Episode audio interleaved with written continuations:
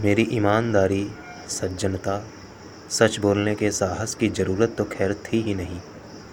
लेकिन मुझमें इनके होने भर से उन्हें परेशानी होने लगी।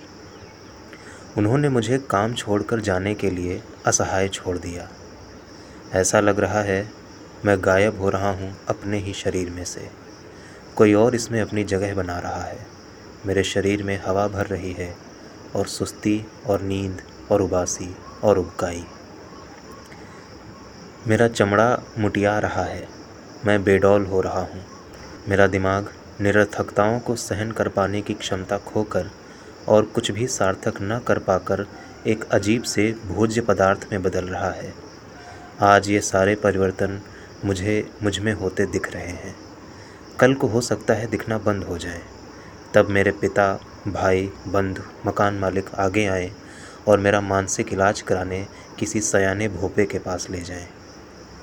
ये क्या चीज़ है जो मेरे सपनों में आती है और मेरी जान लेना चाहती है? अदृश्य जानवर की तरह मेरी छाती पर बैठ जाती है और मुझे इस तरह से दबाती है जैसे हत्यारे लोग अंधेरे में स्त्रियों का गला दबा देते हैं तकिए से। बच्चों से खाली हो चुके हैं स्कूल के गलियारे।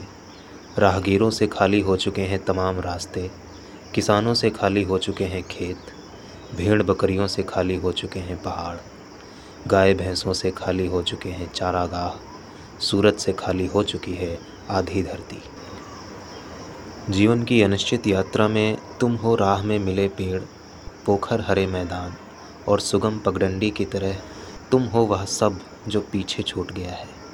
वक्त, ज़रूरत तुमसे मिलना आगे पता नहीं होगा भी कि नहीं। और यात्रा भी अब यह कितनी बाकी रही, कुछ निश्चित नहीं। बेहतर हो कि यह समय रहते पूरी हो जाए।